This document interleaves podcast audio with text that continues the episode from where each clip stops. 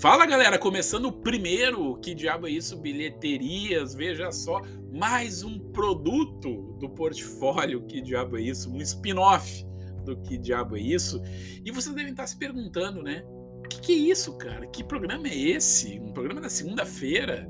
Sim, turma, eu coloquei lá nos stories do Que Diabo é Isso no Instagram uma pergunta para vocês. Se vocês topariam um programa semanal, mais precisamente na segunda-feira, comentando sobre os principais números das bilheterias dos filmes de terror nos Estados Unidos, no final de semana que passou. E vocês, de, de uma forma quase unânime ali, né, comentaram que sim, eu topo, boa, bora lá.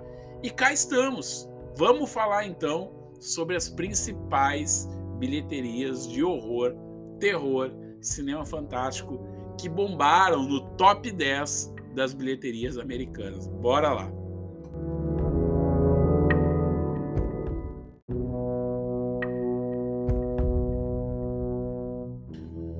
Começando o nosso top 10 aqui com ele, que inclusive tem um programa especial já, né? Quem não assistiu, assista, o melhor escute-o.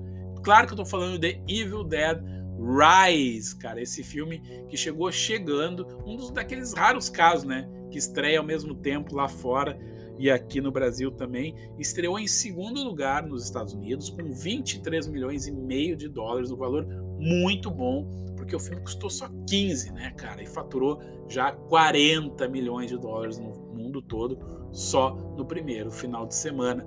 E a Warner Bros deve estar tá sorrindo de orelha a orelha. E, e, e sabe o que isso significa, cara? E, e que é legal? Que vem mais Evil Dead pela frente. Com certeza esses números acenderam o sinal verde para a produção de novos Evil Dead para o futuro. E isso é muito, muito legal.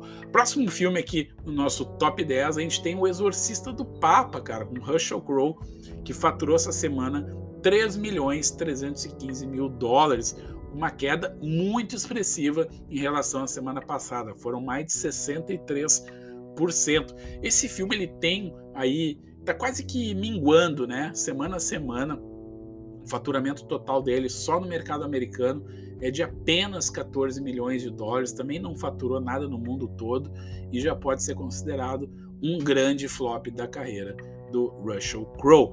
Em oitavo lugar, um pouquinho abaixo aí do Exorcista do Papa, tá o Rainfield, o que a gente esperou muito tempo, né, para ver o Nicolas Cage como o Drácula, mas infelizmente no quesito grana, não deu muito certo, cara. Essa semana ele faturou 3 milhões 110 mil dólares, também uma queda muito grande, 61% em relação à semana passada, né? E também totalizando 13 milhões de dólares somente nos Estados Unidos. Espera que no mundo todo esses números acabem ficando ainda melhores para o nosso Nicolas Cage.